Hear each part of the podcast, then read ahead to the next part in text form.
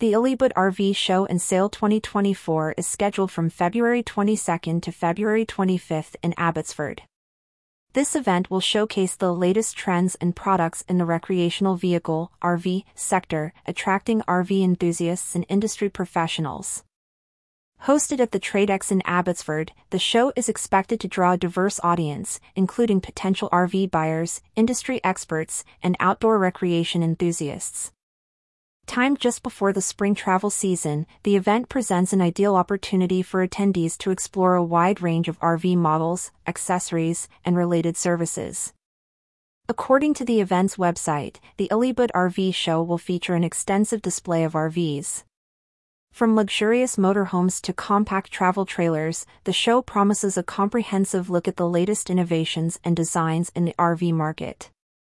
Beyond R V displays, the show will include a variety of exhibitors offering products and services related to R V travel and outdoor living.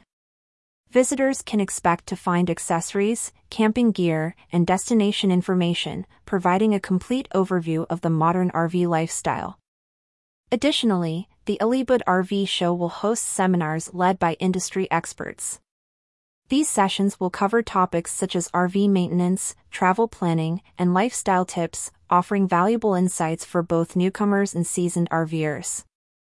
The show also provides ample networking opportunities with industry professionals like R V dealers, manufacturers, and campground operators in attendance. This environment is conducive to fostering connections and collaborations, crucial for the growth and evolution of the R V industry.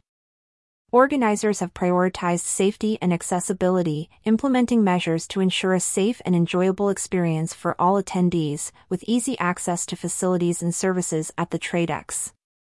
The Earlybird R V Show and Sale in Abbotsford is a significant event in the R V industry calendar, offering a unique blend of product displays, educational sessions, and networking opportunities.